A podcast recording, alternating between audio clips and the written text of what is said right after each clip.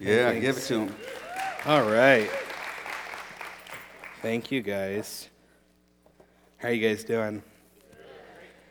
Who is excited about the game tomorrow night? Anyone?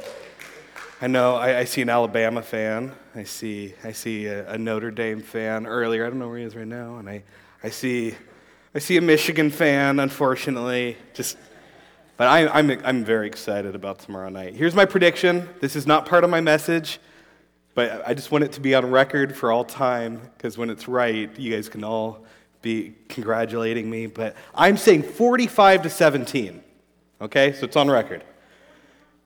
45 21? All right. Hey, let me tell you guys a story.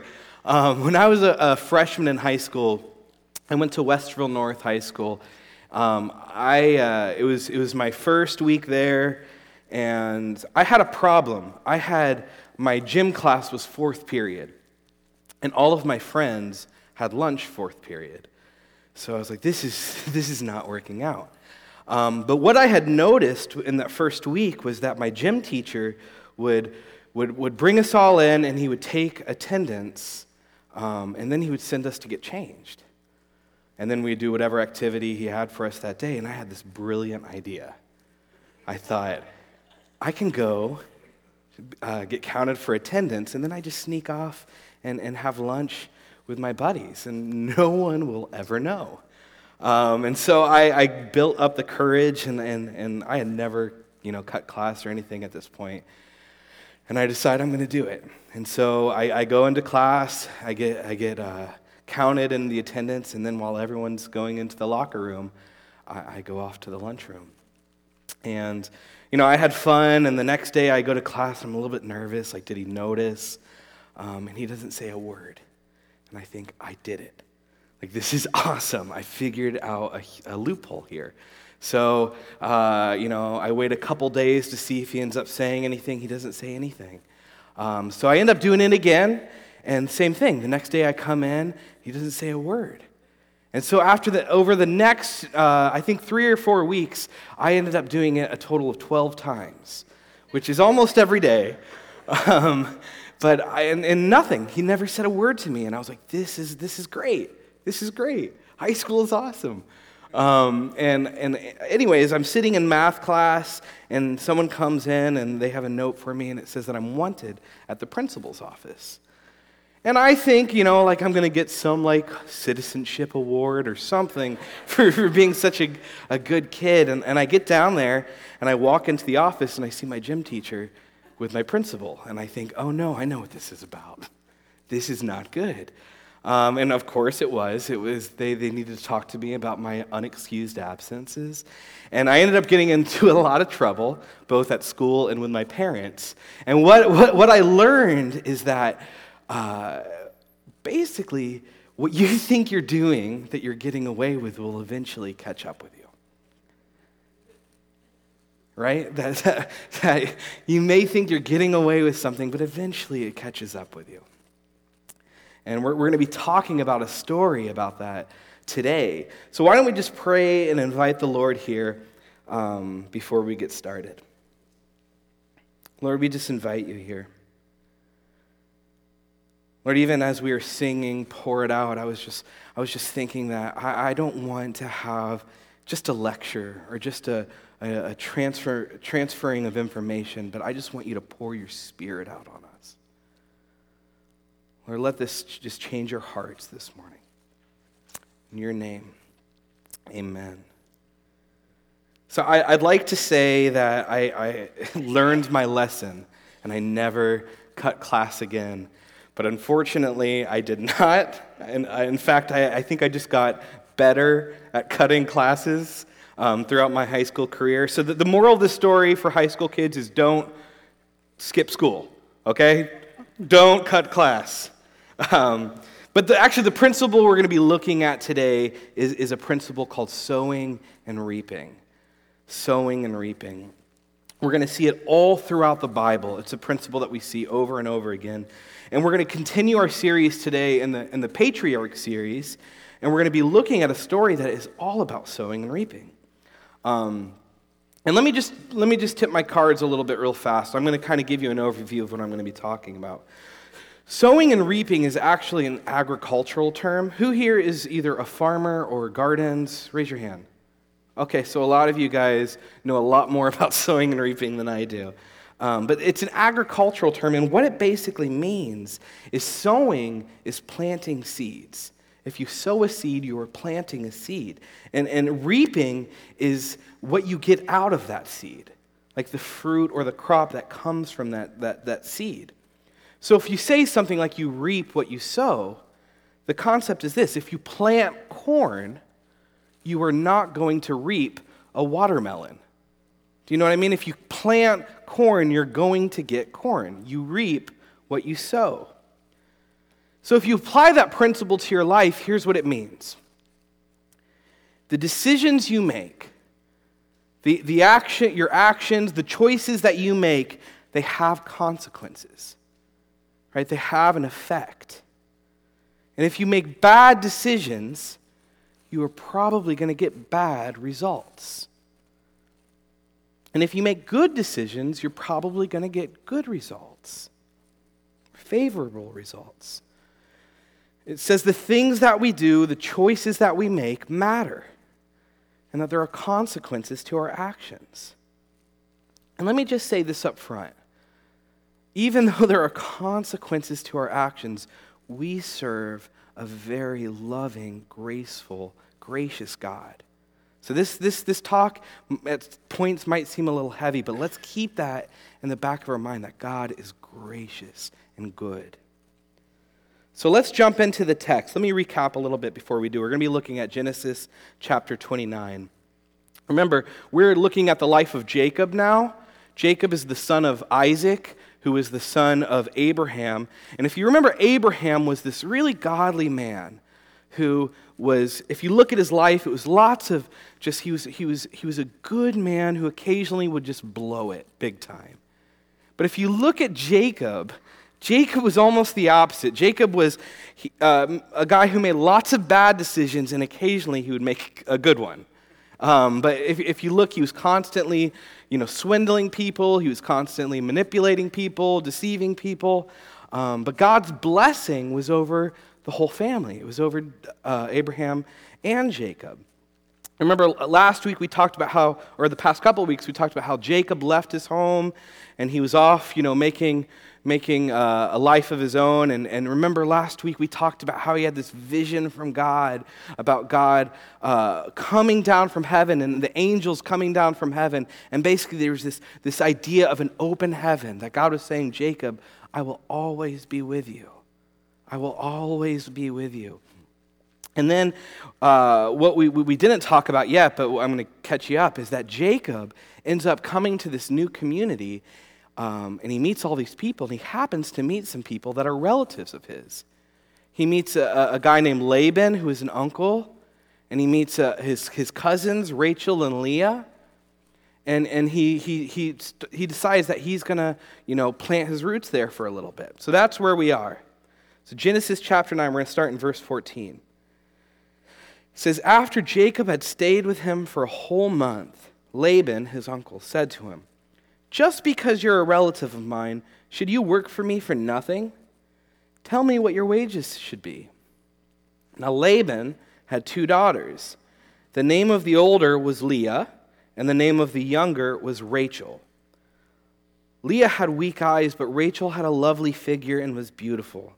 Jacob was in love with Rachel and said, I will work for you for seven years in return for your younger daughter, Rachel. So Laban says, It's better that I give her to you than some other man. Stay here with me. So Jacob served seven years to get Rachel, but they seemed like only a few days to him because of his love for her.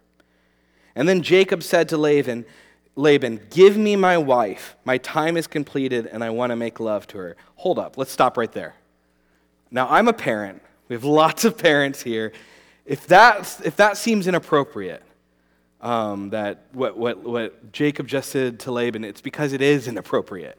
It's completely inappropriate. And actually, the translation that I chose here is tame compared to what he actually said.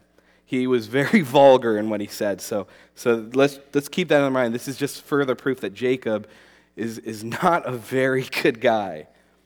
All right, so Laban decides he's going to throw a big wedding, and he has something in the back of his mind. Remember, he had promised Jacob that he could marry uh, Rachel. So Laban brought together all the people of the place and gave a feast. But when evening came, he took his daughter Leah and brought her to Jacob. And Jacob made love to her. And Laban gave his servant Zilpah to his daughter as an attendant. And when morning came, there was Leah. So Jacob said to Laban, What is this that you have done to me? I served you for Rachel, didn't I? Why have you deceived me? Laban replied, It's not our custom here to give our younger daughter in marriage before the older one. Finish this daughter's bridal week, then we'll give you the younger one also in return for another seven years of work. All right, let's stop there. Laban pulled something over on Jacob. He, he totally deceived Jacob. This is a crazy, pretty crazy story. We can just admit it. This is a crazy story. One thing that, that might not make sense, and I'll just touch on for a second, is it says that Jacob did something with Leah, and it says that he didn't realize who it was. And we think, what? How would you not know who that was? That doesn't make any sense. But let me explain to you a little bit. It would actually historically make sense. Um, in those times, the bride would have her face completely covered, so he wouldn't be able to see the, the woman's face. And the other thing is, is the groom would probably be very drunk. So, so Jacob was probably heavily intoxicated at this point. And so, in this state of intoxication, Laban tricks Jacob into marrying Leah instead of Rachel. And unfortunately, in this time, women were just seen as property. They were just seen as property. So, so in Laban's mind, he was making a really crafty business deal. He was saying, I'm going to get uh, the, I'm going to sell my, this guy two daughters, which one of them I might not be able to sell in the future. So he was basically totally tricking Jacob into to, to working for him for 14 years instead of seven years. And if you look at the story, it's actually quite similar to a story that we looked at a few weeks ago. That you know, remember the story about how Jacob tricked his father Isaac into getting his blessing. You know, in that story, Jacob tricks the father into thinking a, a younger sibling was the older sibling. Right? And in this story, a father tricks Jacob into thinking the older sibling is the younger sibling It's kind of the mirror. It's kind of just the opposite. And remember, Jacob had been, had been living a life where he was tricking people, deceiving people um, to, to get what he wanted. And now it's catching up with him. Now he's beginning to reap what he's, what he's sowed. He's beginning to get a taste of his own medicine. So let's talk a little bit about reaping and sowing. You know, I think there's some major misconceptions. I think a lot of us have a general idea of what sowing and reaping means, but I think there's some, some misconceptions. One of the misconceptions is this sowing and reaping is not karma. Karma is not a biblical principle. Karma is, is, isn't. And there's, it's similar, but let me explain to you the difference. Karma says that if you are good, good things will happen to you. And if you are bad, bad things will happen to you. So it sounds similar so far, but let me break it down a little bit more. If you put, karma is this if you put positive energy into the universe, the universe will repay you with positive energy back. Or if you put negative energy into the universe, the, the universe will repay you with negative energy. Let me, let me give you some examples. If you, if you help an old lady across the street, your, your business will boom. That's, that's karma. See how those things aren't, aren't related, right? But if you do good things, good things will come back to you. Or it could be like if you kick a puppy, you'll catch a cold, right? It's, it's, it's, it's, it's this good energy produces good things, bad energy gives you bad things. And that's not exactly what sowing and reaping is. Sowing and reaping is a cause and effect. It's similar, but it's actually it's more of a natural reaction. It's a natural reaction to our actions. Like karma would say, if you lie, your car may break down. But what sowing and reaping would say is that if you lie, you might get caught in that lie. And you're going to ruin your reputation. And people aren't going to believe you anymore. Do you see, do you see the difference? It's a natural reaction. Or if, if you're having an inappropriate relationship with someone who is not your spouse, you're going to damage your marriage. You're going to potentially ruin your marriage. Do you see how, do you see the difference between the two? If you plant a bad seed, you are going to reap bad consequences. It's not if you do good things, some unrelated good thing will happen to you. They're directly related. Does that make sense? It's cause and effect. It's saying that our actions have consequences. If you keep making bad choices, you're going to get bad results from those choices. In the book of Job, Job says this He says, As I have observed, those who plow evil and those who sow trouble reap it. You know, I was sitting down with a guy a number of years back, and he was just telling me about how awful his life was. And he was just, he, he had, uh, he had been unfaithful to his wife, and they ended up getting a divorce, and he was estranged from his children now. And he was, he was telling me about how he had left his job and he can't, couldn't find a new job, and how he was on his second or third DUI, and he was just so frustrated. And he was just I, saying, I don't understand why these things keep on happening to me. I don't understand why this stuff keeps on happening. And I had to stop him. And, and very lovingly, and, and I was, you know, trying to be as gracious as I could, I said, These things aren't happening to you. Like you are doing these things, you are choosing these things. So when we look around at our lives and, and we just see lives that are full of bad fruit, like the harvest is just bad. We just see destruction and, and, and, and, and just bad fruit. We need to stop and we need to ask ourselves Am I reaping what I've been sowing? Are my decisions leading me to this? Because oftentimes they are. And I know a lot of times in my life I've been completely oblivious to that. But Scripture tells us that sin leads to destruction and to death. And if you plant bad seeds of sin, you're going to get bad results. But, but let me just say this too. Let me make this really clear.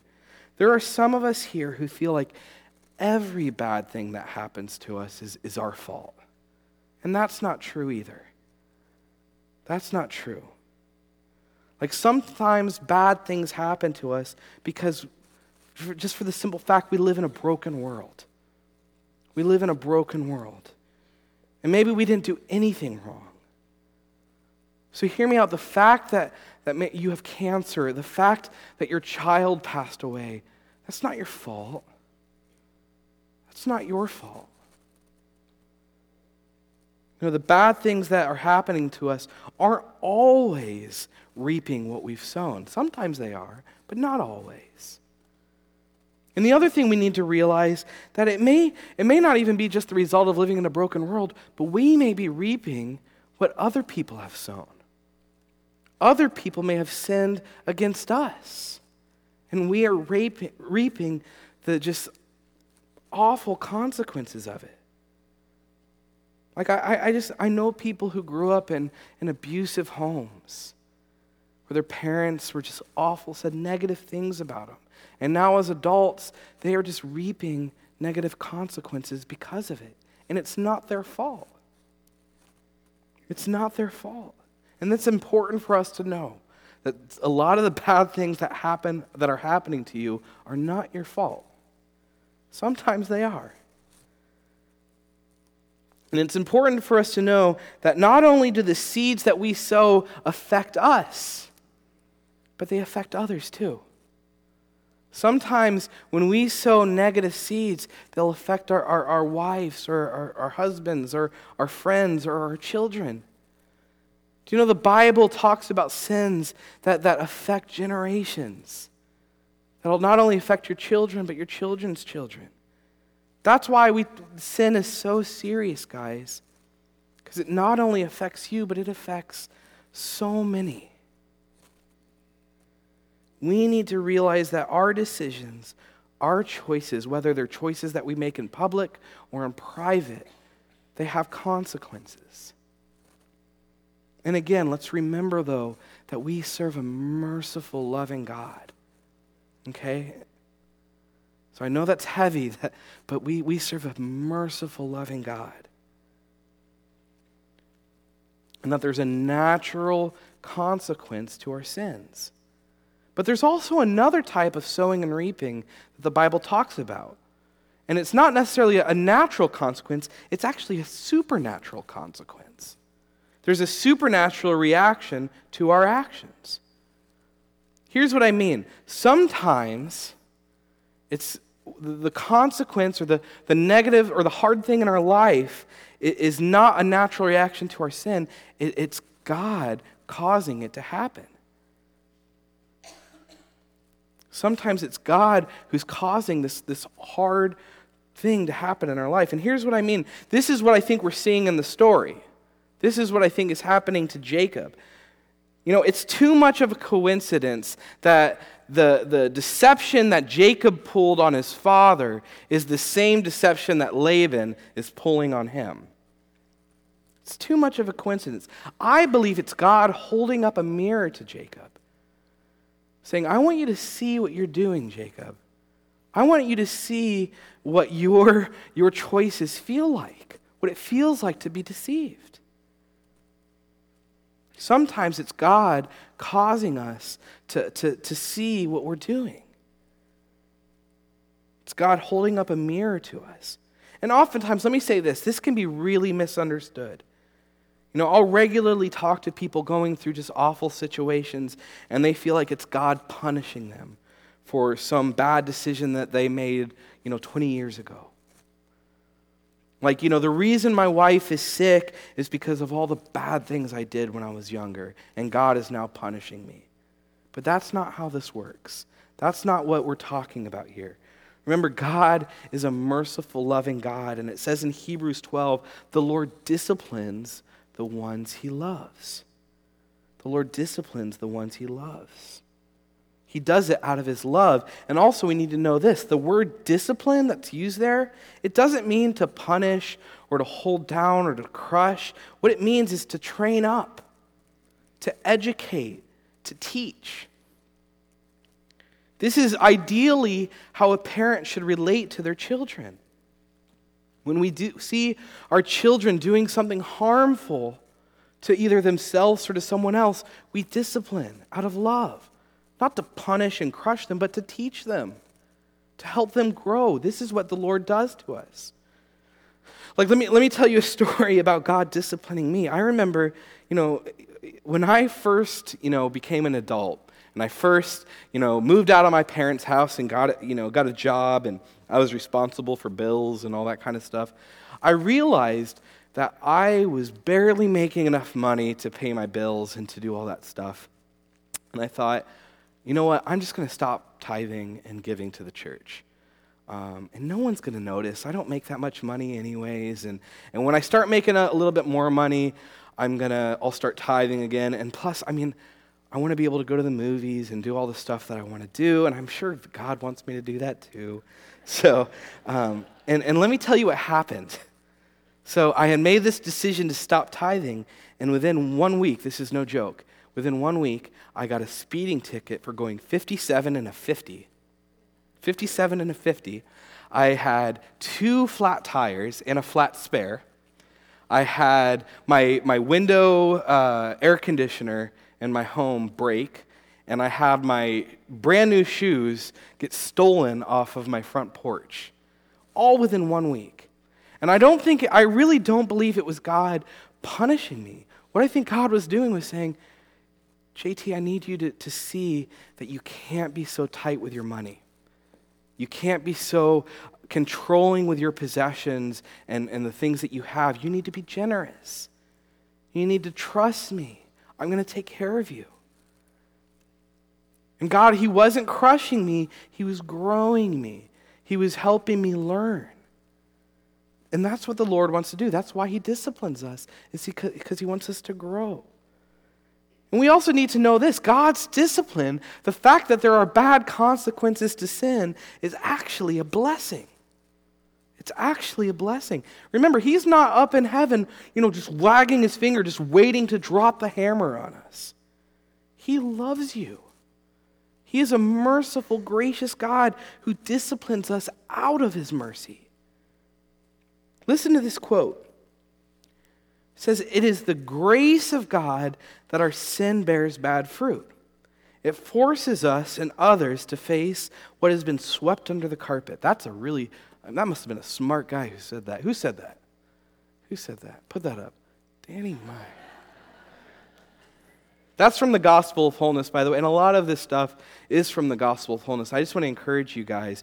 We're, we sell it on the bookshelf, and we, we, we have that class taught once or, or so a year, but it's, it's a life changing. But God can create consequences that we, so we grow. The reason our sin bears bad fruit is so we can deal with the root issue.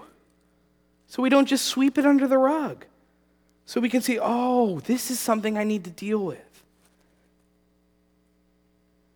And let me, let me say this too God will make it clear if He's the one giving you the consequence. He will make it clear if He's disciplining you. He's going to give you warnings. He's going to have people speak into your life. He's going, he's going to speak to you. You know, I know people who are prone to think that every bad thing that happens to them is because God is disappointed. But we need to remember that God's not up in heaven waiting to punish us. He loves us so much and wants us to grow. We need to remember that He is a merciful God, so He's going to make it clear if He's disciplining you. And, and going back to Jacob, I really believe God was really trying to get his attention. He was like, Jacob, come on. You need to stop betraying people, you need to stop tricking people. And He was letting him see what it felt like. And Jacob just doesn't get it. He doesn't.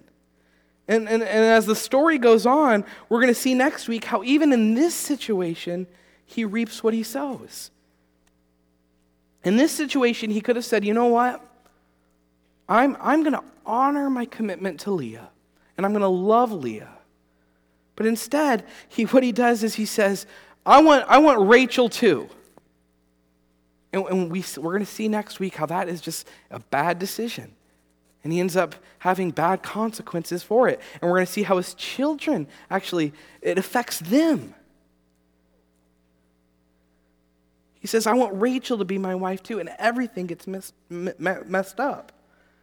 We need to realize that when we are being disciplined, when God is holding up a mirror in our lives, the Lord, we need to trust that He's good and that He's trying to teach us. And in Romans 8 28, this is something that I regularly remind myself of. This is one of my favorite verses. It says that we know in all things God works for the good of those who love Him. That's a promise. And this is true. In all of these situations, when we are, when we are facing consequences of our sins, when we're just facing horrible things because we live in a broken world, or when God is disciplining us, we, want to, we need to know that God can and will use all these things f- for, the, for our good, to grow us, to make us better people, because He is, he is such a good God that He can take awful situations and use them to, to make us better people. But the bottom line is this we need to be aware that we reap what we sow, that there are consequences to the decisions that we make. We also need to know, though, that mercy, the Bible says that mercy triumphs over judgment. That, uh, yes, there are consequences to our actions, but we need to realize there's a flip side of that, too. There's a flip side that it's not only just the negative things where we reap what we sow, but it's the positive things as well. You know, I have a choice with my daughter Olive where I can I could speak negative things over her. You know, I could call her stupid or or just say awful things to her and there will be negative consequences for both me and her if I do that. But if I speak positive things over my daughter, if I speak truth over my daughter, there will be positive effects. If I say, You are my daughter, Olive, oh, and I love you so much, and you are wonderful. And you, you have a purpose. You were created for a purpose, sweetheart. And you belong to Jesus. And He loves you far more than even mommy and daddy love you. There will be positive effects in that. She will reap positive fruit because of that. Galatians 6, 7 and 8 says, Do not be deceived. God cannot be mocked. A man reaps what he sows. Whoever sows to please their flesh, from the flesh will reap destruction. But whoever sows to please the Spirit, from the Spirit will reap eternal life. What that's saying is if we sow bad seeds into bad places, we're going to get bad fruit. But if we sow seeds of love, if we sow seeds of kindness, we're going to get good fruit from that. So what do we do when we're when we're reaping those bad fruits? You know, when we look at our life and we just see bad fruit. Well, you know, because God is a merciful God, who loves us and, and want, doesn't just want us to live with this bad fruit, He gives us some tools to uproot these bad seeds in our lives. He gives us some tools. And what we call that is He gives us the ability to make exchanges. We need to start making exchanges. The first way we make, make an exchange is through worship and thanksgiving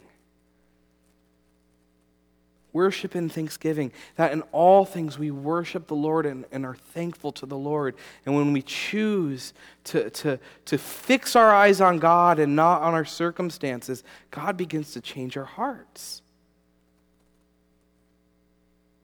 We need to be thankful in all things. The Bible makes this clear over and over that, that our, our circumstances, our, our awful things that are happening to us cannot rob us of our worship. We need to worship Him and be thankful to Him in all things.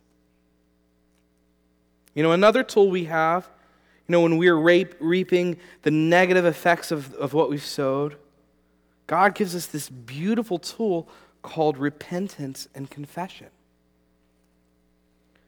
This is a tool that we, we, we need to use when, when we have sinned, when we have planted the seeds. Repentance means we turn away from our sin. And confession means we, we expose our sin, we bring it to light. We confess our sins to God and to one another. And this is an exchange that we're making with God. This is a supernatural exchange.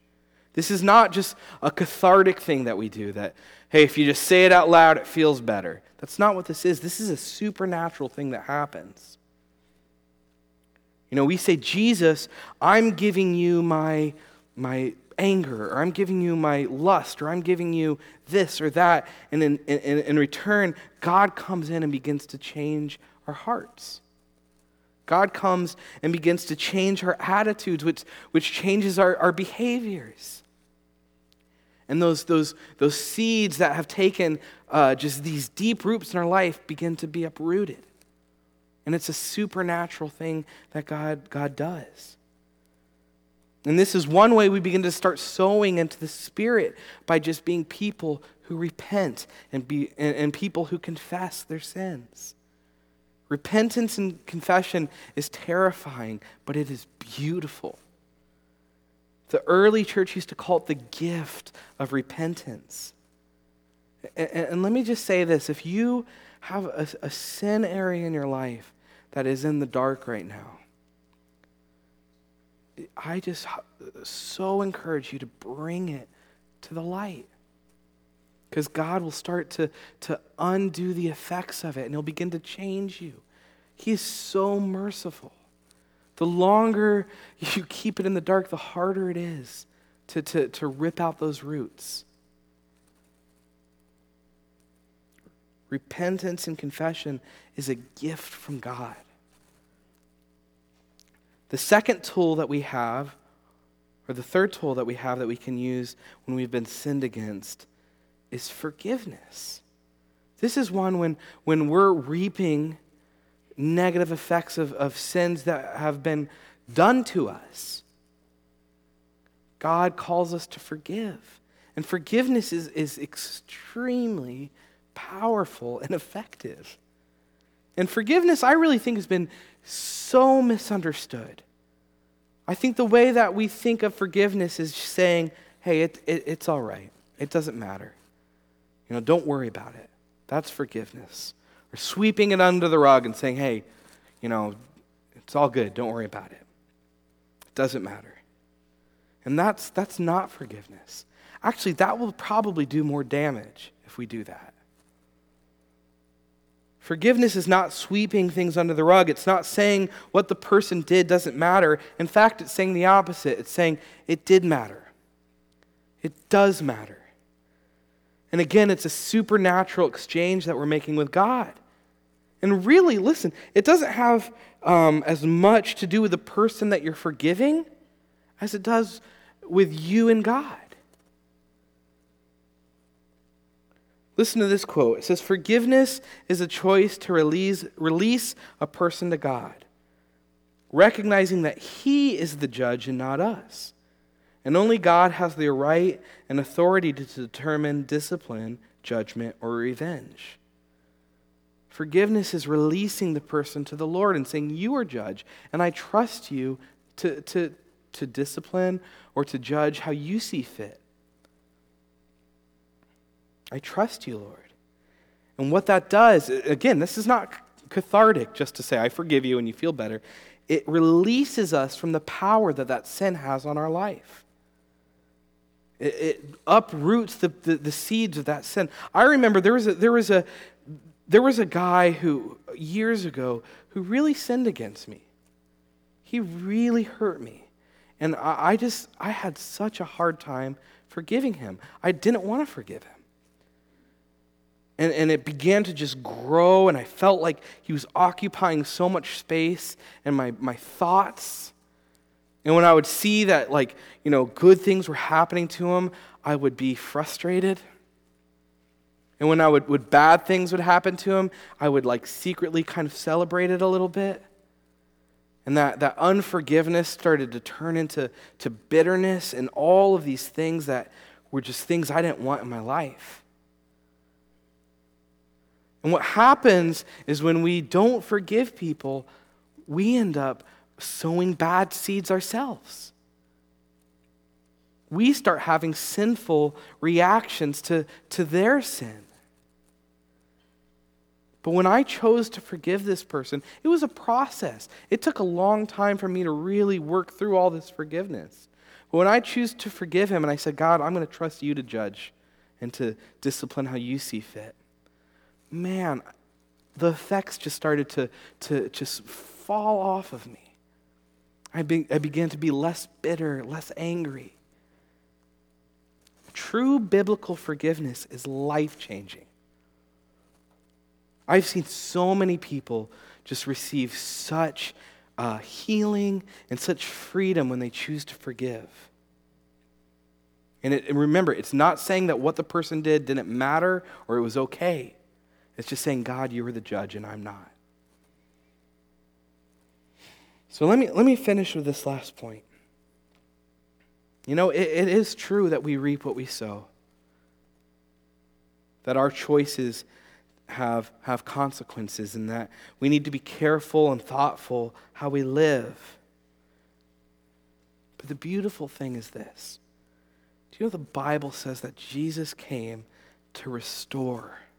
What was lost.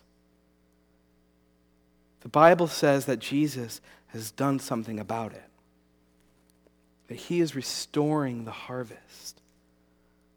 That's the good news. That's what he's all about. You know, the verse that we read last week, about what the, the it, it's, it's basically the end of the story where it says, Jesus, he who is sitting on the throne, he says this I am making everything new. And then he said, Write this down, for my words are trustworthy and true. Jesus is about making all things new. He's about fixing the things that we have broken. Jesus is all about restoring. And so we have this future hope that one day God is going to make all things new. But remember, we talked about last week how that future hope is beginning to break in now. Because of what Jesus did on that cross, the, the, the, the, the results of sin were, were conquered. And Jesus is beginning to say, No, I am making all things new today. And we do have a hope that one day God is going to fix everything, but we get to see brokenness become new today. Not all the time. We don't get to see everything fixed completely, but God is in the business of restoring. The brokenness that we have caused, the brokenness that others have caused against us. This is why we see healings. This is why we see relationships being restored. It's because God is about restoring what has been lost. God is good, He's redeeming, He's rescuing, He's restoring. You know, in the book of Joel, I love this, this. There's this prophecy that Joel has where he sees this field that has just been decimated by locusts. And it's just been completely destroyed, and the harvest for years has been destroyed. And listen to what, what God says in this prophecy. He says, I will restore to you the years that the swarming locust have eaten. That's his promise, that he is going to restore the harvest. The bad fruit that we see in our life, God is going to restore it. God is all about rescuing us, restoring us, and redeeming us. He is a good God. And because of what Jesus did on the cross, it's not just a free ticket to heaven. It's not just our ticket to heaven. Thank the Lord it's our ticket to heaven. But you know what else it is? Is it's Him saying, I'm going to I'm going to re- uh, reverse the effects of the sin in your life. It's conquering the, the, the, effects of sin that we are, and we are in the middle of this beautiful story getting played out of God saying, I'm, I'm fixing it. And that's why we say, Let your kingdom come on earth as it is in heaven. Let your kingdom come. Let your restoration come today. Both, both in the world globally and our, in our lives personally.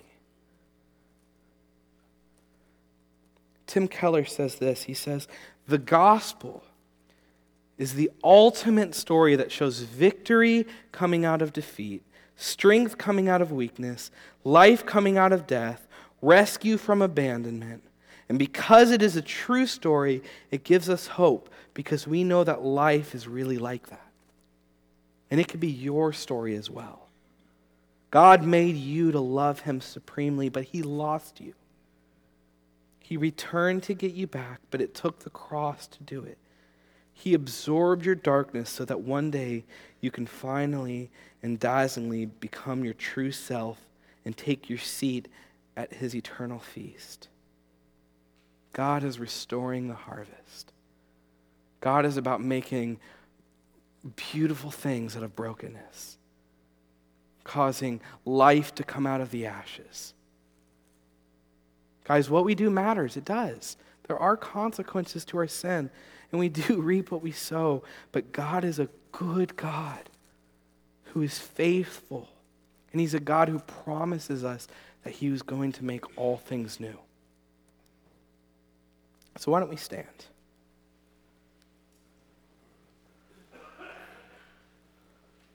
That's the good news of the gospel.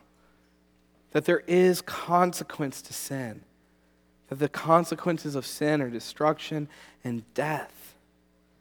But God has given us a way to, to, to, to receive forgiveness and to be more than conquerors through it. Why don't we, why don't we just invite the Holy Spirit and just see what he wants to do? I really think the Lord wants us to respond to this in, in some way. So let's just wait. Come, Holy Spirit.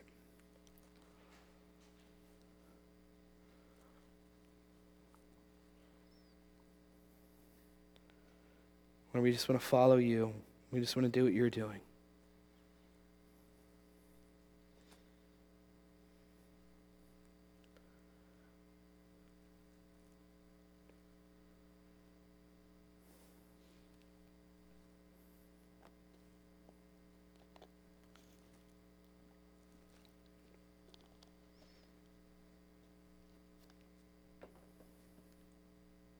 You know, I, I think the Lord wants us to, because He's a good, merciful God, He wants us to experience the restoration today. He, he wants us to have a chance this morning to see heaven break into earth. And so I just want to, if you are sick, if you are facing some kind of bad fruit in your life, whether it's, you know, whatever, if it's just the result of living in a broken world or if you've made bad choices, I want to invite you guys up to just let God come and restore. And there's, there's three specific things that I think God wants to deal with. But if it's anything, I want to invite you up. There's three that I felt like the Lord put on my heart. And one was I feel like there's people who are dealing with shame uh, shame from their past uh, uh, and, and bad choices that they made, or may have not even been choices that they made. But God wants to, to break the power of shame in your life and, and just rip those roots out. Um, the second one is generational things.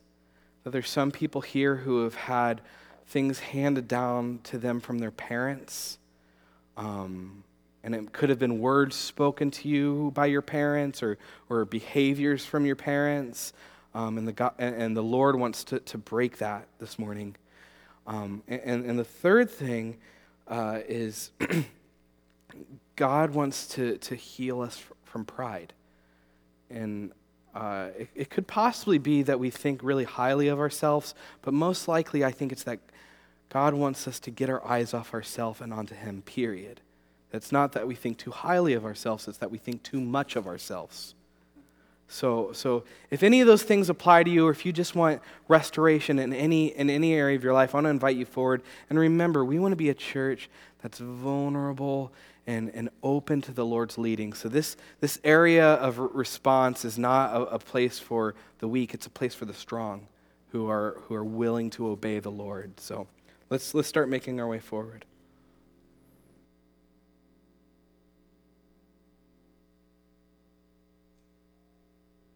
Again, if there's, if there's, I'm sure there, there has to be lots and lots of people here who are facing uh, bad fruit in their life, and it, it might be sickness, it might be shame, it might, whatever it is, make your way to the front.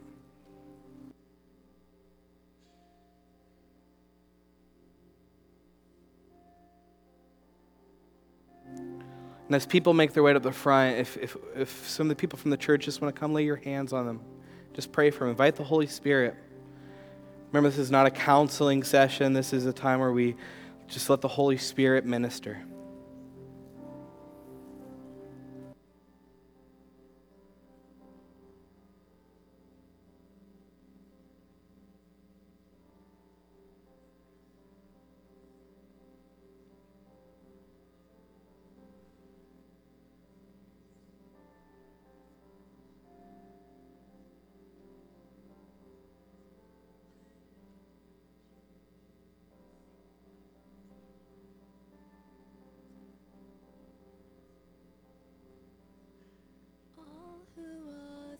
Thirsty, all who are weak, come to the fountain, dip your heart in the stream of life, let the pain and the sorrow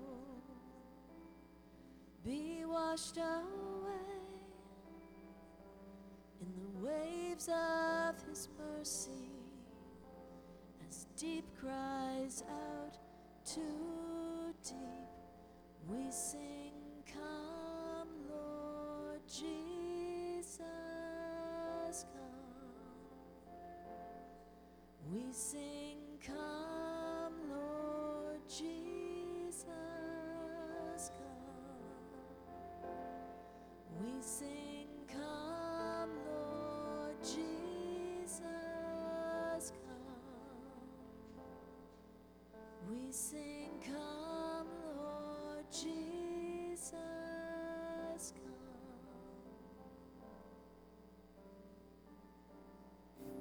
We just invite you to come, Holy Spirit.